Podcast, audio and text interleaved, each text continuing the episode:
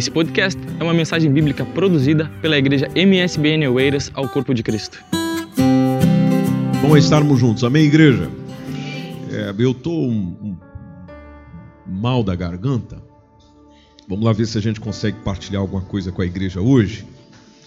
É, há uma mensagem que vem doendo no coração desde o início da semana e, e gostaria muito de partilhar com vocês. Vamos à Bíblia, vamos à palavra de Deus, vamos ler apenas um texto, Salmos 42, versículo 11. Salmos 42 e 11.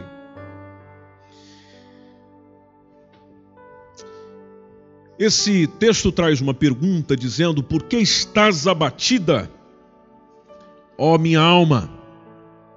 Por que estás abatida, ó minha alma? E por que que você se perturba? Perturba onde? Dentro de mim. Aí vem uma resposta: Espera em Deus, pois ainda o louvarei. Por que que o salmista disse isso? Porque ele é a salvação da minha face e o meu Deus. Feche seus olhos aí um pouquinho. Espírito Santo, eu sei que a palavra que está para ser ministrada é desafiante, mas nós sabemos que o Senhor nos direciona para aquilo que é o teu querer nesse lugar e aquilo que é o teu querer nessa noite. Por isso, Senhor, lidere o nosso pensamento, tanto o pensamento de quem está falando, tanto o pensamento de quem está ouvindo, e que a tua palavra nos fortaleça nessa noite mais uma vez como sempre tem fortalecido. É o que nós precisamos, Senhor, é o que queremos e nós precisamos. Em o nome de Jesus. Amém. Amém. Pode tomar seu assento em nome do Senhor.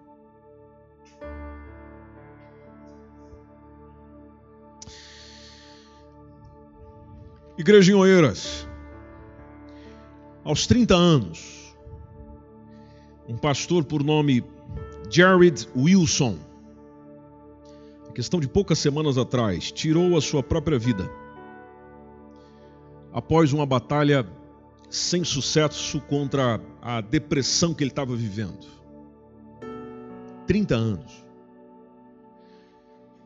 Jared liderava uma igreja, uma mega igreja, uma mega igreja, na Califórnia, Estados Unidos. Deixa uma esposa, deixa dois filhos pequenos. Interessante que no dia da sua morte, o dia que ele decidiu ceifar a sua vida, ele escreveu no Twitter a seguinte mensagem: Amar a Jesus nem sempre cura pensamentos suicidas. Ele escreveu dizendo: Amar a Jesus nem sempre cura a depressão. Amar a Jesus nem sempre cura o transtorno do estresse pós-traumático, na palavra dele. Amar a Jesus nem sempre cura a ansiedade. Pois ele acrescentou: Mas isso não significa que Jesus não nos oferece companhia e consolo. Ele sempre faz isso. Ponto final. Ele escreve isso no Twitter, no mesmo dia em que tirou a própria vida. Última segunda-feira, dia 23. Pastor Lisandro Canes, da Igreja Nova Vida em Rio Grande do Sul, lá no estado do Rio Grande, é, Rio Grande do Sul, aliás, o estado do Rio Grande do Sul, corrigindo, cidade de Rio Grande, estado do Rio Grande do Sul. É, pastor Lisandro Canes fez uma publicação no Facebook. Ele colocou os Salmos 23 e 23. Aliás, não sei se precisamente é esse texto, mas é o texto que diz: Renova as minhas forças e me guia pelos caminhos da justiça. Assim, ele honra o seu nome. Aí na noite da segunda-feira, ele se matou. Todos nós dizemos, nós cremos que o início e o término da nossa, eh, da nossa vida é, são prerrogativas exclusivas de Deus, ou seja, é Ele que decide dar a vida e, e, retirar a vida no momento que Ele quer, no tempo que Ele quer. Mas eu olho para notícias como essa e fico a pensar: o que é que então nós estamos a fazer com a vida para ter tanto desejo de tirá-la antes? Do desejo do autor da vida, do sustentador da vida. Aí, quando nós vamos para o, o, os dados alarmantes a respeito do suicídio, e, a, e, aqui eu tenho os dados, por exemplo, que foram divulgados pela revista Visão, aqui de Portugal, é, dia 31 de. A revista Visão tem o seguinte texto: diz que anualmente perde-se 35 milhões é, de anos de vida em todo o mundo devido à mortalidade provocada pelo suicídio. Entre os homens, ele é mais elevado. A matéria ainda diz que não é de hoje que o suicídio tem sido um fato, que perspassa a realidade de. Esse aqui já não está precisamente na matéria, mas em outras é, citações, há um fato que perspassa a realidade de muitas igrejas locais, que tem membros, tem pastores, tem irmãos na fé, dando cabo da própria vida. Outra coisa, gente experimentada no ministério, gente experimentada no tempo, por exemplo, de evangelho onde, não suportando naturalmente esse sofrimento, resolve por fim a própria existência. Essa preocupação não pode estar só entre nós como igreja, mas na nossa sociedade, porque, segundo a Organização Mundial da Saúde, as mortes por suicídio elas aumentaram 60% nas últimas cinco décadas, segundo a informação da revista. Quase um milhão de pessoas tiram a própria vida todos os anos e cerca de outros 20 milhões tentam ou pensam em suicídio. E talvez aqui seja o nosso caso. Tem algum dia que você já tenha pensado nisso, em, em, em por ter uma sua vida, em, em encerrar. Segundo a revista, para cada suicídio, cerca de 6 a 10 outras pessoas são diretamente afetadas, na maioria dos países desenvolvidos.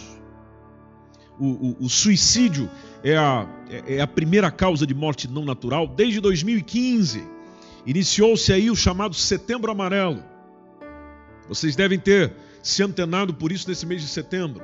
O Setembro Amarelo, estimulado pela, pela Associação Internacional pela Prevenção do Suicídio, que procura trabalhar o assunto, discutir o assunto e investir é, na prevenção. E aí vai so localizando muito material em locais públicos para que as pessoas tenham, sintam-se amparadas e ao mesmo tempo encontrem uma forma de se ver livre dessa ideia, ou seja, investir também no campo da prevenção. Anos atrás, nós tivemos aqui uma série de vários meses comentando sobre inteligência emocional. Nosso irmão, amigo, pastor Sérgio Wesley, esteve conversando conosco aqui e ele deixou bem claro que antes do suicídio é habitual haver a depressão e você sabe muito bem que os números ou os índices também de pessoas depressivas só aumenta. Esse, esse conjunto de sintomas que é caracterizado por esse abatimento, abatimento físico, abatimento é, é, é moral, é, e a pessoa tem algumas coisas, ela, ela manifesta alguns sentimentos, reações como tristeza, perda do interesse é, pelas coisas, pelas atividades que antes ela tinha muito interesse, a perda do amor próprio. É como se a pessoa tivesse uma doença incapacitante. Naturalmente que a gente pode dividir, e ele falou muito bem disso quando esteve expressando e ministrando a nós, ele falou da reação depressiva e propriamente da depressão. Nós não podemos confundir uma reação com depressão. Existe a reação depressiva. O que seria isso? Segundo ele, a reação depressiva seria aquela tristeza aguda, aquela que dura, tem duração limitada. Ela tem duração de horas, a duração de dias e a gente pode até dizer duração de semanas. Aqui depende da circunstância e da razão que provocou a depressão. Mas também existe a depressão como tristeza crônica, aquela que é de duração prolongada, onde passa-se meses, passa-se anos e nada passa. Então, esse problema, é, que é um drama que tem ligação direta com, com transtorno de humor, manifestação de depressão, transtorno de ansiedade, tudo isso que está sendo discutido nos nossos dias, nós pegamos tudo isso, vemos tudo isso, contemplamos tudo isso, inclusive entre nós, e lá vem a pergunta: o que é que a gente faz? Vamos para aquilo que está sendo oferecido às pessoas, lá tem o, o, o tratamento adequado, tem medicamento, tem a opção também das próprias terapias profissionais, e isso tudo foi dito aqui ah, nas palestras que nós tivemos. Ou seja, é possível se ver livre disso. Só que o que, que me assusta é que nós estamos morrendo por dentro e estamos morrendo em silêncio. Estamos na condição, estamos passando por isso, estamos enfrentando isso, mas estamos caladinhos. E, e, na depressão existem aqueles fatores orgânicos também. Obviamente, se tiver aqui alguém que entende é, da área, é médico, está ouvindo essa, essa, essa, essa mensagem, você sabe o que eu estou dizendo. Tem, tem os fatores de hormonas que também pode conduzir a isso, a questão de serotonina, é, genética. Isso explica alguma coisa. Agora, existem também os fatores ambientais. Ou seja, às vezes nós favorecemos também para que a depressão aconteça em nós. E tem a ver com o quê? Tem a ver com o estresse, tem a ver com a má alimentação, tem a ver com o cansaço físico. Existem os fatores psicológicos também, que seria justamente os traumas, a, a autoestima negativa, as perdas, que provoca muita tristeza e, e, e preocupação na gente, a culpa. E nas Escrituras, quando eu vou ver sobre esse assunto, pensar sobre esse assunto, analisar sobre esse assunto para ver o que, que a Bíblia tem a me dizer, ela me deixa a mensagem clara de que quem cometeu suicídio, relatado nos textos bíblicos, em primeiro lugar, tinha deixado de lado a voz do Senhor. Em segundo lugar, por deixarem de lado a voz do Senhor, então desobedeceram a sua palavra. Todo suicídio que a gente encontra na Bíblia tem lá um contexto de vergonha, tem um contexto de derrota. Primeiro exemplo, Saul. E, e eu não vou ler texto a texto, por causa até uma questão de tempo, mas Saul, dentro do contexto bíblico, foi um rei fracassado. Estou falando mais à frente da sua vida, porque ele deixou o Senhor e, e, foi em busca até de uma médium espírita. Nós vamos estudar sobre ele agora nos próximos três meses da escola dominical. Justamente sobre o livro de 1 Samuel, segundo Samuel, lá está a história de Saul, história triste. O outro que cometeu suicídio, por nome Aitofel. O Aitofel foi um conselheiro de Absalão, um cara orgulhoso, e, e que se matou só porque a sua palavra foi suplantada por outro. Apenas isso.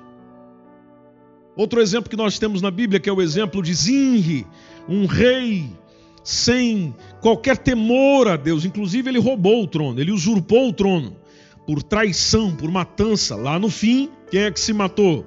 O próprio. Quando ele se viu derrotado pelo exército inimigo. Outro exemplo que nós temos, e esse é o mais famoso, precisamente entre nós, que é o exemplo de Judas Iscariotes.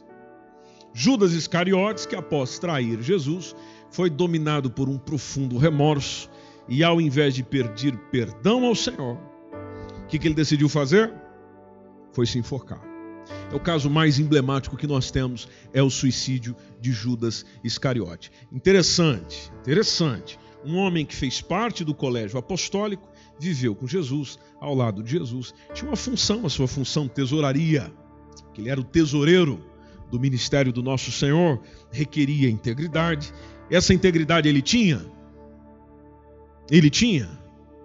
Não, porque quando a gente olha para João 12, 6, está lá que ele furtava as, as ofertas que eram lançadas na bolsa. A, a gente percebe nos evangelhos que ele era ambicioso, da equipe de Jesus, hein? Eu bato nessa tecla aqui porque tem muita gente que espera uma perfeição do crente, uma nobreza do crente, e o crente tem que tal, tal. Pois é, mas quando eu olho para a equipe que o Senhor mesmo escolheu, eu vejo os mesmos defeitos lá que nós temos aqui. Ponto final.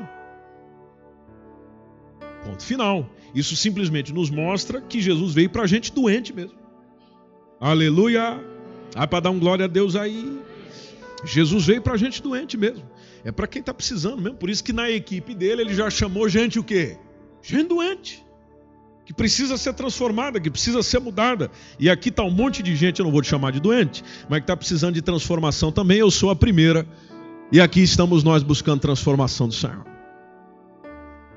O Judas, nessa ambição por dinheiro, ah, foi uma das motivações, inclusive, para entregar Jesus, porque ele entrega Jesus em troco de é, dinheiro. Você conhece a história. Só que tem uma citação interessante sobre esse caso, que está lá em Atos capítulo 1, versículo 18 quando é, a, a, a, referência daquilo que aconteceu com Judas ali na reunião que os apóstolos estão, há uma citação ali interessante, quando diz no Atos 1 e 18, é, precipitando-se, ou seja, mostra a precipitação de Judas, precipitando-se, rebentou pelo meio. Olha como é que Lucas descreveu a, a, a continuação da história do apóstolo Judas Iscariotes, rebentou pelo meio e todas as suas entranhas se derramaram. Jesus já tinha advertido ele. Aliás, não só ele, todos os outros discípulos, que está lá em Marcos 14, 21, dizendo: Ai daquele homem por quem o filho do homem é traído. Só que o Judas não, não resistiu ao diabo. Também ele nem teve a humildade para buscar o perdão do Senhor. E Mateus 27, 5 deixa bem claro que o Judas atirou então as moedas de prata é, lá dentro do templo, ele abandona aquele lugar e, naturalmente, a consequência já sabemos: foi se suicidar, foi se enforcar. Ou seja, ele preferiu o suicídio do que corrigir o erro. Repito, preferiu o suicídio do que corrigir o erro. Quando nós vamos para o livro de Jó, capítulo 20, entre o versículo 12 e o versículo 15, há ali uma referenciação na mensagem de um dos amigos de Jó, por nome Zofar. O Zofar está ali dizendo das calamidades que os ímpios sofrem. Não fala que o justo sofre. E atenção, o contexto de Jó é de um justo sofrendo. Mas enquanto o justo está sofrendo, Zofar está falando do que o ímpio sofre. Dentro daquilo que ele diz, o que o ímpio sofre, está o texto: ainda que o mal lhe seja doce na boca, ele o esconda debaixo da sua língua, você tem prazer em fazer o mal, e ele o guarde e não deixe o mal, antes ele retém no seu paladar. Mas lá está o versículo 14: Contudo, essa mesma comida e a comida no contexto tem a ver com fazer o mal, essa sua comida se mudará onde? Nas suas entranhas. Veja que repete as palavras que foram utilizadas em Atos 1,18. Ele ah, mudará nas suas entranhas, fel de áspide será interiormente. Versículo 15: engoliu fazendas, engoliu dinheiro, engoliu riqueza. Mas qual é a consequência?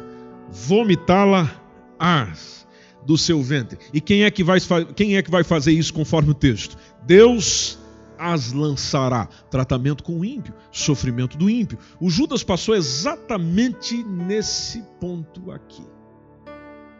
E em nossos dias, nós estamos numa banalização da vida, a vida está perdendo seu valor, numa banalização da fé onde a fé está sendo deixada de lado, e eu acredito, meus irmãos, e partilho isso com coração sincero diante de vocês, eu acredito que é justamente essa banalização da vida, essa banalização da fé, que tem contribuído para comportamentos similares no nosso tempo, para comportamentos ah, iguais a esses que nós encontramos na Bíblia, que é simplesmente fruto de uma queda espiritual, não apenas isso, mas de uma queda. Porque no mesmo livro que a gente acabou de ler, lá está o Jó sofrendo, com uma mulher chegando para ele dizendo, diante do seu sofrimento, amaldiçoa o teu Deus. E morre. Bom, você acha que o morre da mulher de Jó era para ele esperar alguém vir matá-lo ou a doença matá-lo? Obviamente que não. É coloca um fim nisso aí já. Vai pelo caminho do, do, do suicídio, Jó. Você perdeu o prazer de viver, rapaz. Cadê o seu Deus? O que cuidou, o que atendeu, o que te deu coisa boa até hoje, inclusive eu. Te deu coisas maravilhosas, mas olha o que ele fez com a gente. Ele arrancou nossos filhos, arrancou nossos bens, arrancou tudo. Jó, que prazer você tem para viver, meu irmão. Amaldiçoa esse aí. Profira maldições contra ele. E simplesmente encerra esse negócio. E o suicídio, quando você estuda sobre isso, ele justamente ele veicula esse, esse desejo de uma pessoa em escapar. Suicídio é escapismo. Onde ela simplesmente quer escapar, ela quer terminar um, um, um, com seu sofrimento, que naturalmente é resultante da, da, de variadíssimos problemas, porque isso muda de pessoa para pessoa, contexto para contexto, e, e por outro lado, ela tem um desejo também de comunicar o seu sofrimento está tá querendo dizer, está querendo expressar, ou seja, está pedindo ajuda, só que ela não pede ajuda ah, verbalizando, falando, querendo enfrentar o problema. Não, na verdade, ela pede ajuda findando as oportunidades de ajuda que ela poderia ter. Só que o ajudar-se não é se matar, obviamente. Você que sabe do que eu estou dizendo, eh, vai chegar nessa conclusão, e principalmente se você tem noção da palavra de Deus, sabe disso muito bem. Aliás, se eu quiser aprender como me portar na vida, eu preciso viver a vida. A morte não resolve a vida, ela simplesmente afinda. Só que nós estamos vivendo um tempo, e quando digo nós, inclusive pastores, porque não foram só esses dois que nesse ano tiraram a vida, ah, foram vários, foram diversos, e isso me preocupa ainda mais, porque é gente doente, cuidando de um rebanho, onde seria preferível ele se retirar para tratar, seria preferível.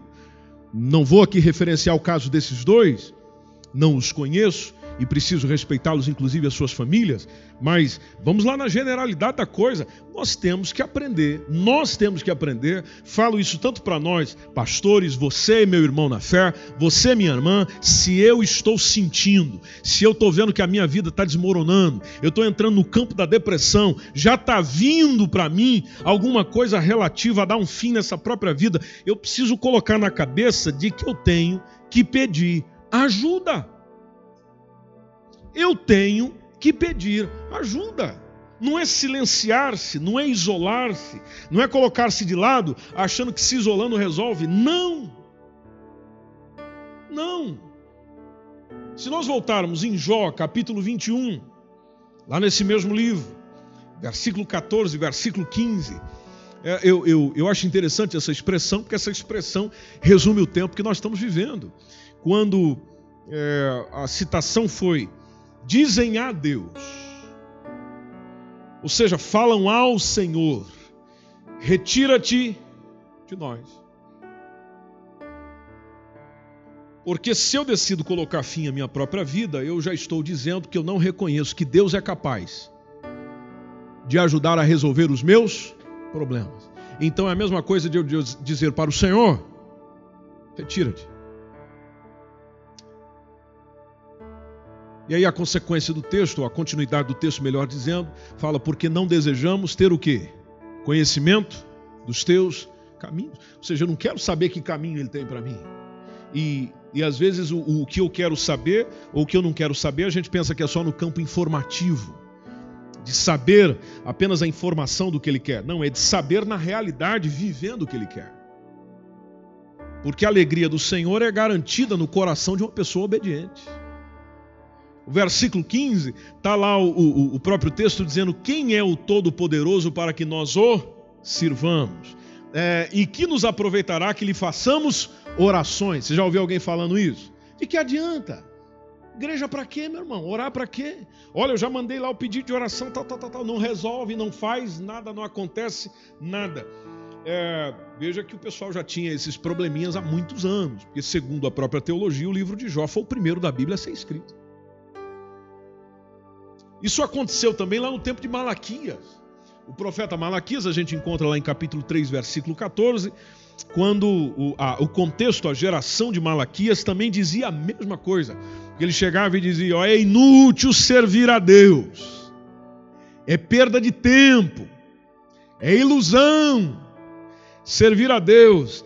O que é que nos aproveitou a gente ter cuidado em guardar os seus preceitos?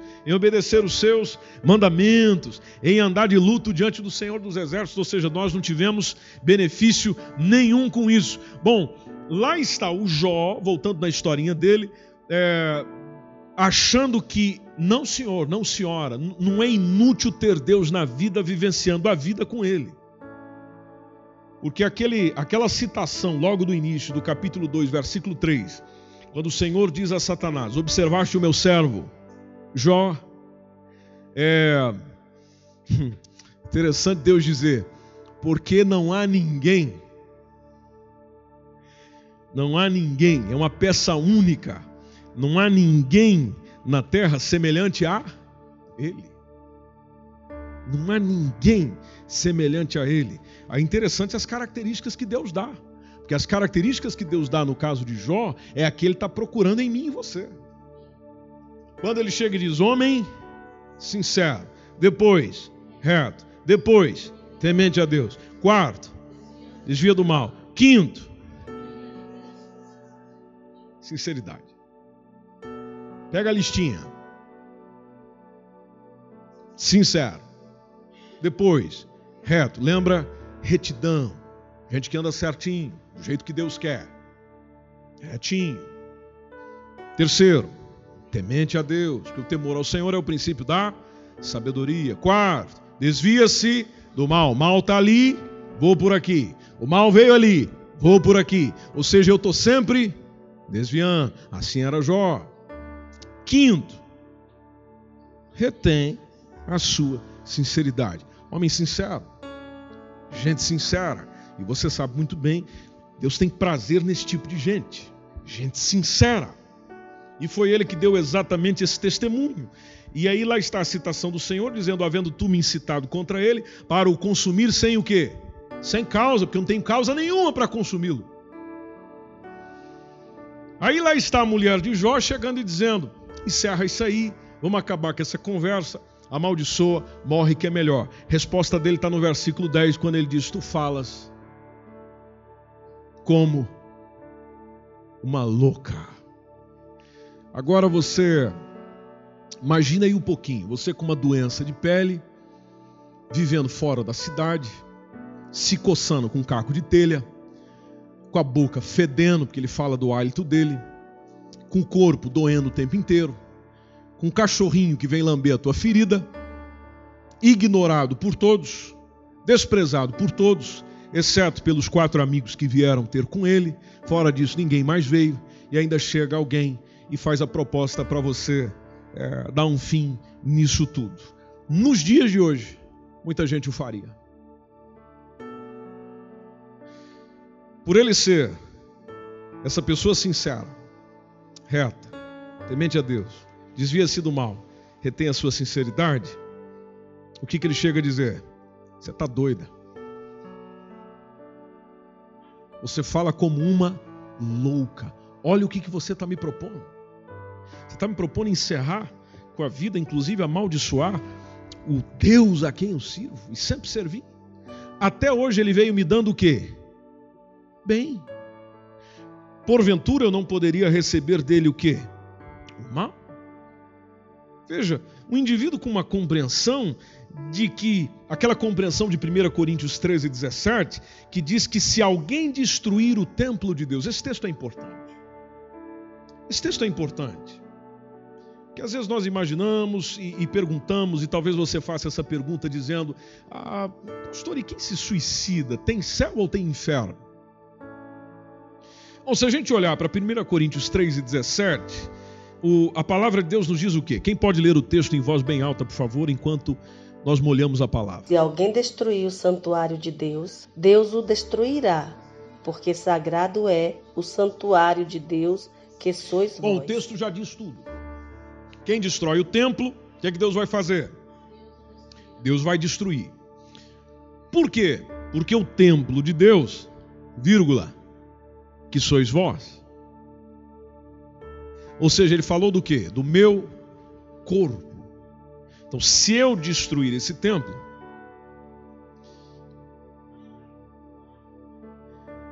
o que está prometido na Sua palavra é a destruição vinda pelo próprio Senhor. Nós temos 1 João 3,15, quando fala sobre o homicídio, e aí ele fala do amor aos irmãos, ele associa que, por exemplo, uma pessoa que odeia o seu irmão é semelhante a um homicida. E aí o João disse que nenhum homicida tem o quê? tem a vida eterna.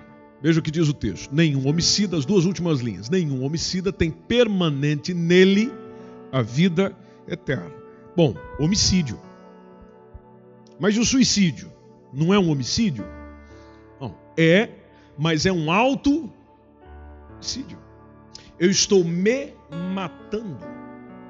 Outra coisa, como esquecer do mandamento? Êxodo capítulo 20, versículo 13, que diz: Não matarás. Aí a gente vai vendo um pouco sobre isso e vê que o princípio que proíbe o homem de assassinar o outro também proíbe o homem de assassinar a si mesmo. O Jó tinha essa compreensão há milênios atrás. Tanto que lá no capítulo 16, versículo 19, lá o Jó via que a, a solução para ele, o que vai resolver, é o meu Deus, é o meu Senhor. Porque ele teve várias expressões de esperança, uma delas é essa que está no capítulo 16, 19, dizendo: Eis que também agora está a minha testemunha onde? No céu. Meu fiador nas alturas. Aí tem aquele do capítulo 19, versículo 25, conhecidíssimo. Eu sei que o meu redentor vive. Você pode falar esse texto comigo juntos? Porque eu sei que o meu redentor e que, por fim, se levantará. Quando o ser humano se encontra em uma condição de pré-suicídio, preste atenção nisso. Quando o ser humano se encontra nessa situação de pré-suicídio, mesmo que seja uma, uma, coisa pequena, nós podemos supor que ele isso se deve ao fato dele ter perdido, se não toda, mas precisamente a, a, a parte da sua fé. Preste atenção no que eu estou dizendo. Se não toda, pelo menos perdeu parte da sua fé em Deus. Por quê? E reafirmo, porque ele acredita que nem mesmo Deus é capaz de solucionar os seus problemas. E quando nós pensamos assim, nós entramos no campo da incredulidade. Bom, se eu já entrei no campo da incredulidade, então Deus já ficou de fora. Deuteronômio 31, 8, tem aquela expressão maravilhosa, dizendo: Olha, o Senhor, pois, é aquele que vai adiante de ti. Ah, ele será contigo, não te deixará, nem te desamparará. Não temas, nem te espantes.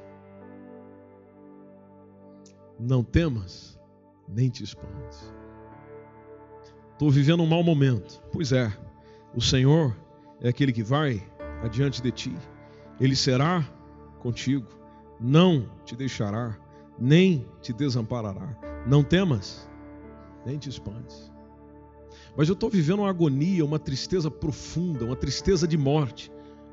Pois é, o Senhor é aquele que vai adiante de ti. Ele será contigo, não te deixará, nem te desamparará. Não temas, nem te espantes. A minha família me deixou, minha família me abandonou, eu não já vejo razão para viver. Isso aqui está tudo perdido, já não tem mais graça, eu não consigo, não consigo desenvolver profissionalmente, não consigo desenvolver economicamente, me sinto sozinho, estou sozinho e, e quero acabar com tudo isso aqui. Não, não, não, aí. O Senhor é aquele que vai adiante de ti, ele será contigo, ele não te deixará. Ele não te deixará. Sim, mas parece que eu estou sozinho. Só parece. Ele não te deixará. É promessa dele, é palavra dele, é desejo dele, ainda que eu ande pelo vale da sombra da morte. Ainda que eu ande pelo vale da sombra da morte, o que, que diz o texto? Não temerei mal algum. Por quê? Porque o Senhor está comigo. Oh, aleluia. O Senhor está comigo. O Senhor está conosco. O Senhor está conosco. Você consegue dizer isso para essa pessoa que está pertinho de você, que às vezes está até pensando em tirar a vida por causa das crises que está vivendo? Você consegue dizer isso? O Senhor vai adiante de ti, meu irmão. O Senhor está contigo, minha irmã. O Senhor não te deixará, minha irmã. Ele não te desamparará não te desamparará, não te desamparará. O Senhor não te desamparará.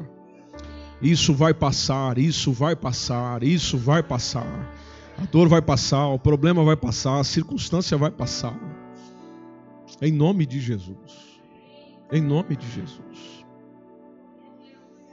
Às vezes a gente pensa o que, que faz uma pessoa famosa tirar a, a própria vida, por que, que pessoas que aparentemente ah, não tem falta de nada. A, voz já está indo. Tem falta de nada e, e vão tirando a própria vida. Vão encerrando tudo, vão acabando com tudo. As circunstâncias do cotidiano muitas vezes está mascarando o que realmente as pessoas estão vivendo. E é comum nós fazermos isso. Vocês sabem, eu já falei isso aqui milhares de vezes. Está tudo bem? Está tudo bem. Quando lá dentro não está tudo bem. Ou seja, a gente recebe uma oportunidade de abrir o coração e pedir ajuda, mas a gente prefere esconder. A gente prefere esconder. E esquecemos, às vezes, do que simplesmente chegar e dizer, e é claro, chegar e dizer para uma pessoa de confiança, sempre. Chegar e dizer a uma pessoa, a uma pessoa que você pode abrir o coração, verdadeiramente, é, é, isso alivia. É, como se diz, é, é um descarrego de você poder ali chorar ou gritar na frente de alguém, ou desesperar na frente de alguém, mas você tem alguém ali. Isso é um alívio. E a gente recebe oportunidade para isso, a gente tem momentos para isso, é que nós é que nós nós estamos morrendo. E estamos morrendo em silêncio. Certo é que existem alguns fatores que podem levar a ideias suicidas. Exemplo, existem os fatores da, de mudanças repentinas nas circunstâncias da vida. Eu não estou livre disso, você também não. Hoje eu posso estar pregando isso aqui para você, amanhã eu posso precisar que você pregue isso aqui para mim. Onde mudanças que acontecem na vida da gente, dificuldade financeira, desemprego, a, a perda de um estatuto socioeconômico, isso acontece muito em Portugal, por exemplo, a perda de alguém, a perda de alguém da família, mudanças, e, e, isso aqui tem a ver com mudanças no contexto familiar, no, no contexto relacional, divórcio. Diversas pessoas entram em depressão depois do divórcio, o, o fim de uma relação, a morte de um familiar, aquela sensação de isolamento. Estou sozinho, não tem ninguém por mim, ninguém está para mim. Que é a solidão, que é diferente de solitude. Solitude é quando eu me isolo para estar um tempo a sós, mas já volto novamente como Jesus fazia. A pessoa que está e, e, e que caminha para ideias e, e, aquela que comete um suicídio já tem essa ideia do isolamento, é do estar só, não sentir apoio, não sentir segurança. Não consegue se conectar com ninguém. Perde os horizontes. Perde o projeto futuro, perde tudo. A vida perde o, o, o colorido. A gente olha para a palavra de Deus e pergunta: como é que a gente ajuda? Bom, não tem como a gente ajudar quem já foi. Nós, por exemplo, não podemos fazer nada por esses dois companheiros de ministério que decidiram assim. Já foram. Isso é um assunto de Deus. Talvez a gente consiga, consiga servir a quem ficou, a quem está aqui, para que esse que está aqui não vá. Pelo menos dessa forma, não. E, e, e o que, que me que me vem à mente vem a nós como proposta da palavra de Deus é o fator fé. É preciso trabalhar a nossa fé. É preciso desenvolver e fazer crescer a nossa fé. A, a fé me ajuda a evitar loucuras como essa. A, a, a fé me ajuda a ter horizontes. A fé me ajuda a olhar com esperança. A, a saber que eu posso superar isso, que eu posso é, passar por cima disso, que isso é uma fase, eu estou aprendendo, estou crescendo com ela. A fé me ajuda no tratamento. Mesmo que o tratamento seja conduzido por profissionais, e graças a Deus pelos profissionais ah, que trabalham nessa área, psicólogos, psiquiatras, tanta gente boa aí, inclusive irmãos nossos na fé, que, que cuidam de muita gente nesse sentido, estão fazendo um trabalho lindo, maravilhoso. Mas lá está, nós como igreja, nós como pastores, como gente de Deus, servos de Deus, podemos estimular um ao outro por meio da fé, trabalhar no outro, desenvolvimento da fé, mas eu também não posso esperar isso só do outro. Eu preciso trabalhar ela em mim. Eu tenho que ser o maior preocupado comigo mesmo. Aliás, você vai concordar comigo que é difícil você estar tá, é, ministrando sobre alguém, falando para alguém, ajudando alguém, quando essa pessoa não acredita nem em si mesmo. Você olha para ela e diz: é capaz de mudar essa realidade. Deus pode mudar isso aí. A pessoa olha para você e diz: ah, não sei. Acho que não. Vamos ver se eu encerro essa pregação hoje. Né? Aleluia. Eita glória. Eu, eu, eu acho que eu vou ter que continuar essa pregação sexta-feira. Mas, mas permita-me, e, eu quero continuá-la. Nós, nós precisamos falar desse assunto aqui. Eu continuo na sexta-feira, se Deus permitir. É, Deixe-me só citar um exemplo para você de um indivíduo é, que quis que a sua vida findasse. E ele é bem conhecido. Trata-se do Moisés. Vamos falar dele rapidinho aqui, a gente ora. Números capítulo 11. Você pode só abrir a sua Bíblia e estudar um pouquinho isso aqui comigo? Não quero demorar muito, não. Você convida o pessoal lá e vem no culto de sexta. Números capítulo 11. É, o Moisés passou por uma circunstância que às vezes a gente está passando também. Quando o texto vai dizendo assim: E aconteceu que queixou-se o povo, queixou-se quem? O povo, falando que era mal aos ouvidos de quem? Do Senhor. Isso aqui é grave, isso aqui é grave, isso aqui é grave. E ouvindo o Senhor, aconteceu com o Senhor o que acontece com a gente. A sua ira se acendeu. Aí o que, que Deus mandou? Fogo. Fogo. Tem gente que está pedindo fogo. Né? Então tá aí, você pode tentar fazer isso. Não faça não, pelo amor de Deus, não faça isso. E, e o fogo do Senhor ardeu entre quem? Eles. E fez o que? Consumiu essa gente. E os que estavam na última parte do arraial. Porque o pessoal que murmura é sempre o pessoal que está por fora. Já percebeu isso? O pessoal só fala daquilo que não sabe. Só comenta do que não tem conhecimento. Então, nesse caso, era igualzinho. O pessoal estava lá na parte, na última parte do arraial. Sabe aquele pessoal lá do fundo da sala? Não é o caso de vocês aí, não. Estou falando lá da sala, da escola, né, da faculdade, que o pessoal, a gente já associa. Quem senta no fundo é quem quer bagunça, né? quer conversar e tal.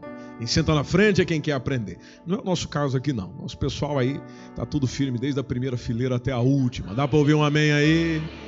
Maravilha. Isso era um problema lá do Arraial, não é um problema do MSB de Oeiros. Mas vamos para o verso 2. Então o povo clamou a Moisés. Faz a sujeira e depois clama para o líder. Moisés. Moisés foi fazer o quê? Foi fazer o que todo líder tem que fazer. Se o povo reclama, Vamos orar ao Senhor. E Moisés orou ao Senhor e o fogo se apagou. Está resolvido o problema do fogo. Versículo 3: Pelo que chamou aquele lugar Taberá, porquanto o fogo do Senhor se acender entre eles, e o vulgo que estava no meio deles. O que, que seria o vulgo? Alguém tem outra versão aí? Um grande número de estrangeiros, porque essa gente que estava fazendo a confusão lá. Hum, gente de fora. Hum, Jesus está falando aí. Gente de fora. Gente de fora que está no meio. Você já viu gente de fora que está no meio? É, é aquele que está no meio, mas não é dali. Gente de fora.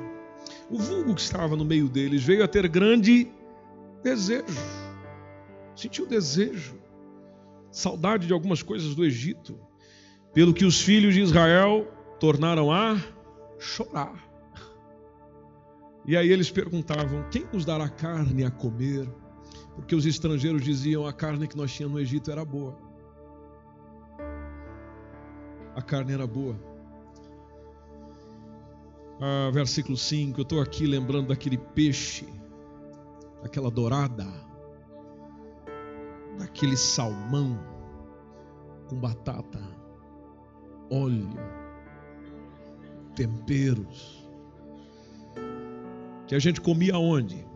No Egito. E atenção, lá a gente comia de graça. Aqui parece que nós temos que pagar.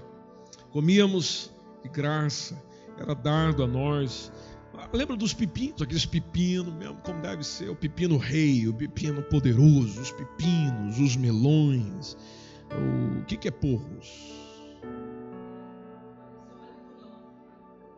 alho poró, alho francês.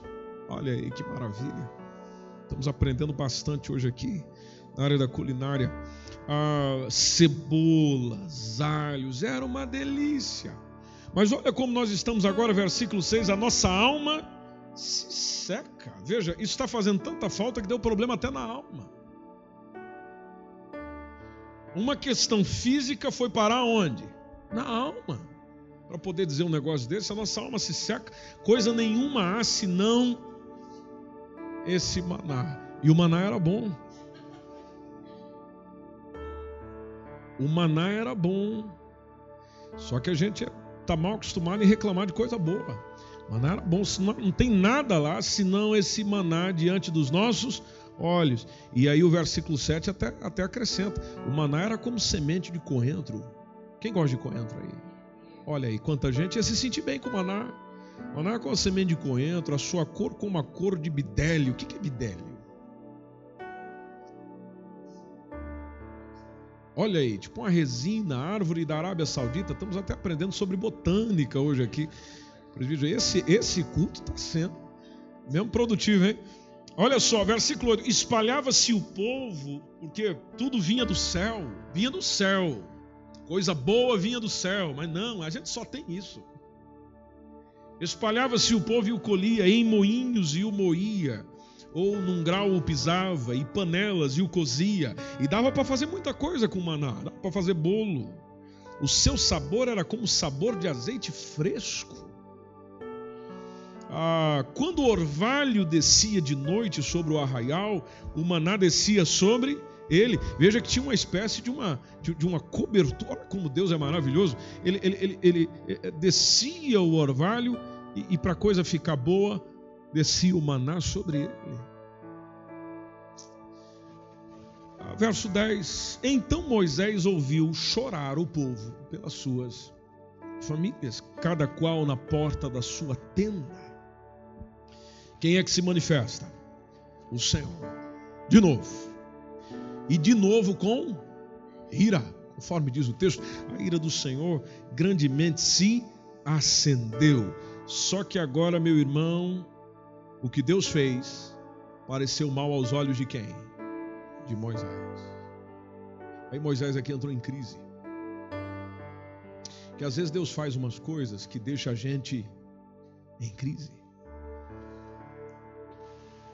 umas coisas estranhas aí. É, e nós precisamos lembrar, permita-me abrir um parênteses, me lembre de fechá-lo. É, tem, atitudes nessa vida que nós nunca teremos controle, e nós precisamos aprender isso, porque às vezes a gente sofre muito por causa disso. Tem coisas que você nunca vai ter controle, nunca vai ter controle, e a gente tenta ter, mas nunca vai ter. Exemplo, coisa que nós nunca vamos ter controle é a atitude e comportamento das pessoas.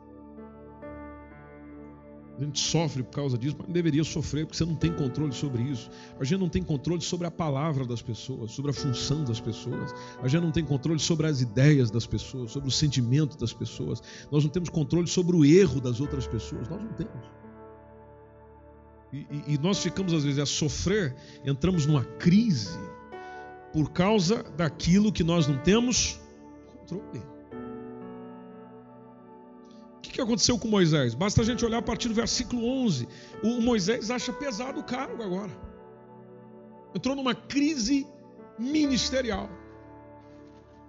Quando ele chega e diz: Senhor, que o texto diz: Disse Moisés ao Senhor: Por que, que o Senhor fez mal ao teu servo? Por que, que o Senhor não achou graça? E por que eu não achei graça aos teus olhos? Qual é o problema, Senhor? Por que, que eu não estou agradando o seu coração? Visto que o Senhor colocou sobre mim o cargo de todo esse povo. Versículo 12. São as perguntas de um homem em crise. Fui eu que concebi esse povo? Concebi eu, porventura, todo este povo? Fui eu que dei a luz a eles? Para que me dissesses, leva ao teu colo como a ama leva a criança que mama a terra que juraste aos seus pais, de onde teria eu carne para dar a todo esse povo? Só que porquanto contra mim, interessante, a reclamação era dele? Não, a reclamação era contra quem? O Senhor. Porque eles estavam tendo problema com o Senhor. O maná que o Senhor está mandando nós queremos carne, carne, cebola, alho. É porro, né? porro, alho francês. Nós queremos é isso aí. Ana não. Ana já estressou. Já cansou. Queremos isso aí. Quem poderia mandar isso é só o Senhor. Moisés entra nesse assunto. Contra mim choram, dizendo: dar-nos dar -nos carne a comer. Versículo 14: Eu só não posso levar a todo este povo, porque é muito pesado para mim. Veja o 15.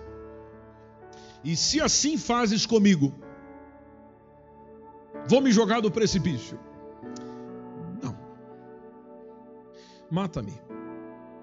Peço-te. Você já deve ter feito essa oração alguma vez.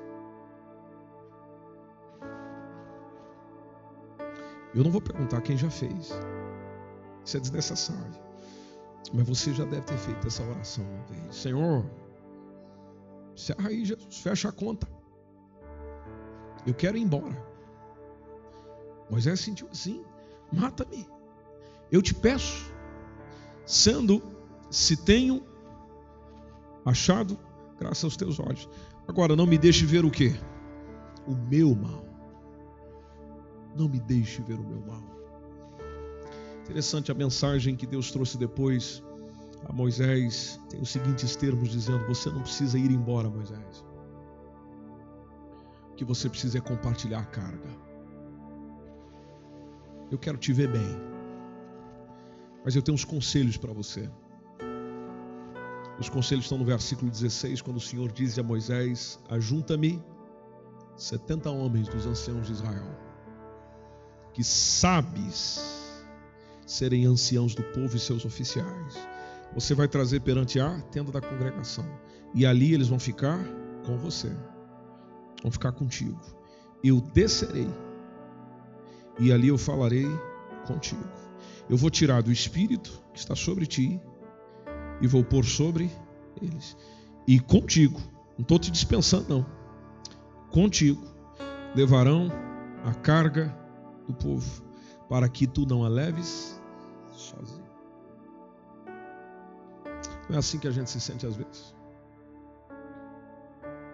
Carregando tudo sozinho. E, e às vezes a gente não gosta de partilhar, não, nós somos egoístas. Nós estamos sofrendo, está doendo, está doendo o ombro, mas a gente, irmão, ajuda aí. Irmão, ajuda aí, ajuda aí. Aqui, ó, me ajuda aqui. Somos egoístas. 1 Coríntios 10, 13, meus irmãos, e aqui eu vou finalizando, continuamos na sexta. É, diz a palavra do Senhor que não veio sobre vós tentação, senão humana. Mas fiel é Deus que não nos deixa ir acima do, daquilo que nós podemos. Deus conhece o nosso limite. Às vezes a gente pensa que já passou do limite. Não, não, não, não passou. Não passou não. Não passou não. Deus conhece o nosso limite. Ele sabe até onde a gente aguenta. Por isso que está lá o texto dizendo, antes com a tentação, ele vai dar o quê? Escape. Para que o possais suportar. Não foi o que ele fez com Moisés? Não foi o que ele fez com Moisés? Poderia dizer, é mesmo, Moisés. Eu até eu estou com raiva dessa gente aí. Veja, eu, só, eu já, só nessa conversa aí, a minha ira já se acendeu duas vezes. O senhor poderia tomar esse caminho? Falou, não, não, não, não, não, não. Não, não, não, não, não, não. O que você está precisando é aliviar essa carga aí. Está com muito trabalho? Passa para os outros. Está com muita dificuldade? Compartilha. Ah, mas só eu sei fazer. Mas só eu sou capaz. Mas só eu posso. Não. Você vai se reunir diante de mim. Você vai escolher as pessoas, vai se reunir diante de mim. Eu vou pegar o Espírito que está sobre você. Vou colocar sobre eles. Eles vão te ajudar a liderar esse povo, a liderar essa gente. Deus tem remédio para nós, gente. Deus tem remédio para nós. Eu sei que talvez hoje você está passando, nessa semana você viveu momentos difíceis, tristes. Só Deus sabe o, o momento lá que você pegou, entrou no seu quarto, fechou a porta e foi chorar. É sorriso para todo mundo aqui, mas é choro ali. Às vezes a gente fica a pensar: será que Deus realmente, será que Deus realmente tem alguma coisinha? Tem, tem, tem. Ele tem. Ele tem. Ele tem resposta para nós. Ele tem planos para nós. Ele tem um caminho para nós. O que a gente precisa é falar mais com Ele, como fez Moisés. Eu não vou seguir, porque senão a noite encerra sem absolutamente nada. Fique em pé em nome de Jesus. Sexta-feira, se Deus permitir, a gente continua essa mensagem. Aleluia. Esse foi mais um podcast, uma mensagem bíblica produzida pela igreja MSBN Oeiras. Siga-nos nas redes sociais, Facebook e Instagram. Subscreva o nosso podcast e também o nosso canal no YouTube. Saiba mais em msbnportugal.com.